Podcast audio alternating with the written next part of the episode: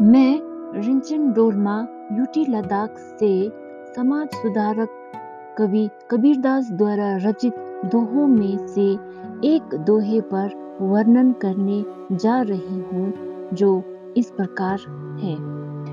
ऐसी बानी बोलिए, मन का आपा खोई अपना तन शीतल करे, औरों को सुख होए। अर्थात कबीरदास जी मधुर वचन बोलने के संबंध में कहते हैं कि मनुष्य को ऐसे मीठे वचन बोलने चाहिए, जिससे मन का अहंकार, यानी घमंड, समाप्त हो जाए। मनुष्य के द्वारा बोले गए मीठे वचनों से उसका अपना शरीर तो आनंद, खुशी का अनुभव करता ही है। लेकिन उसे सुनने वाला भी सुख प्राप्त करता है।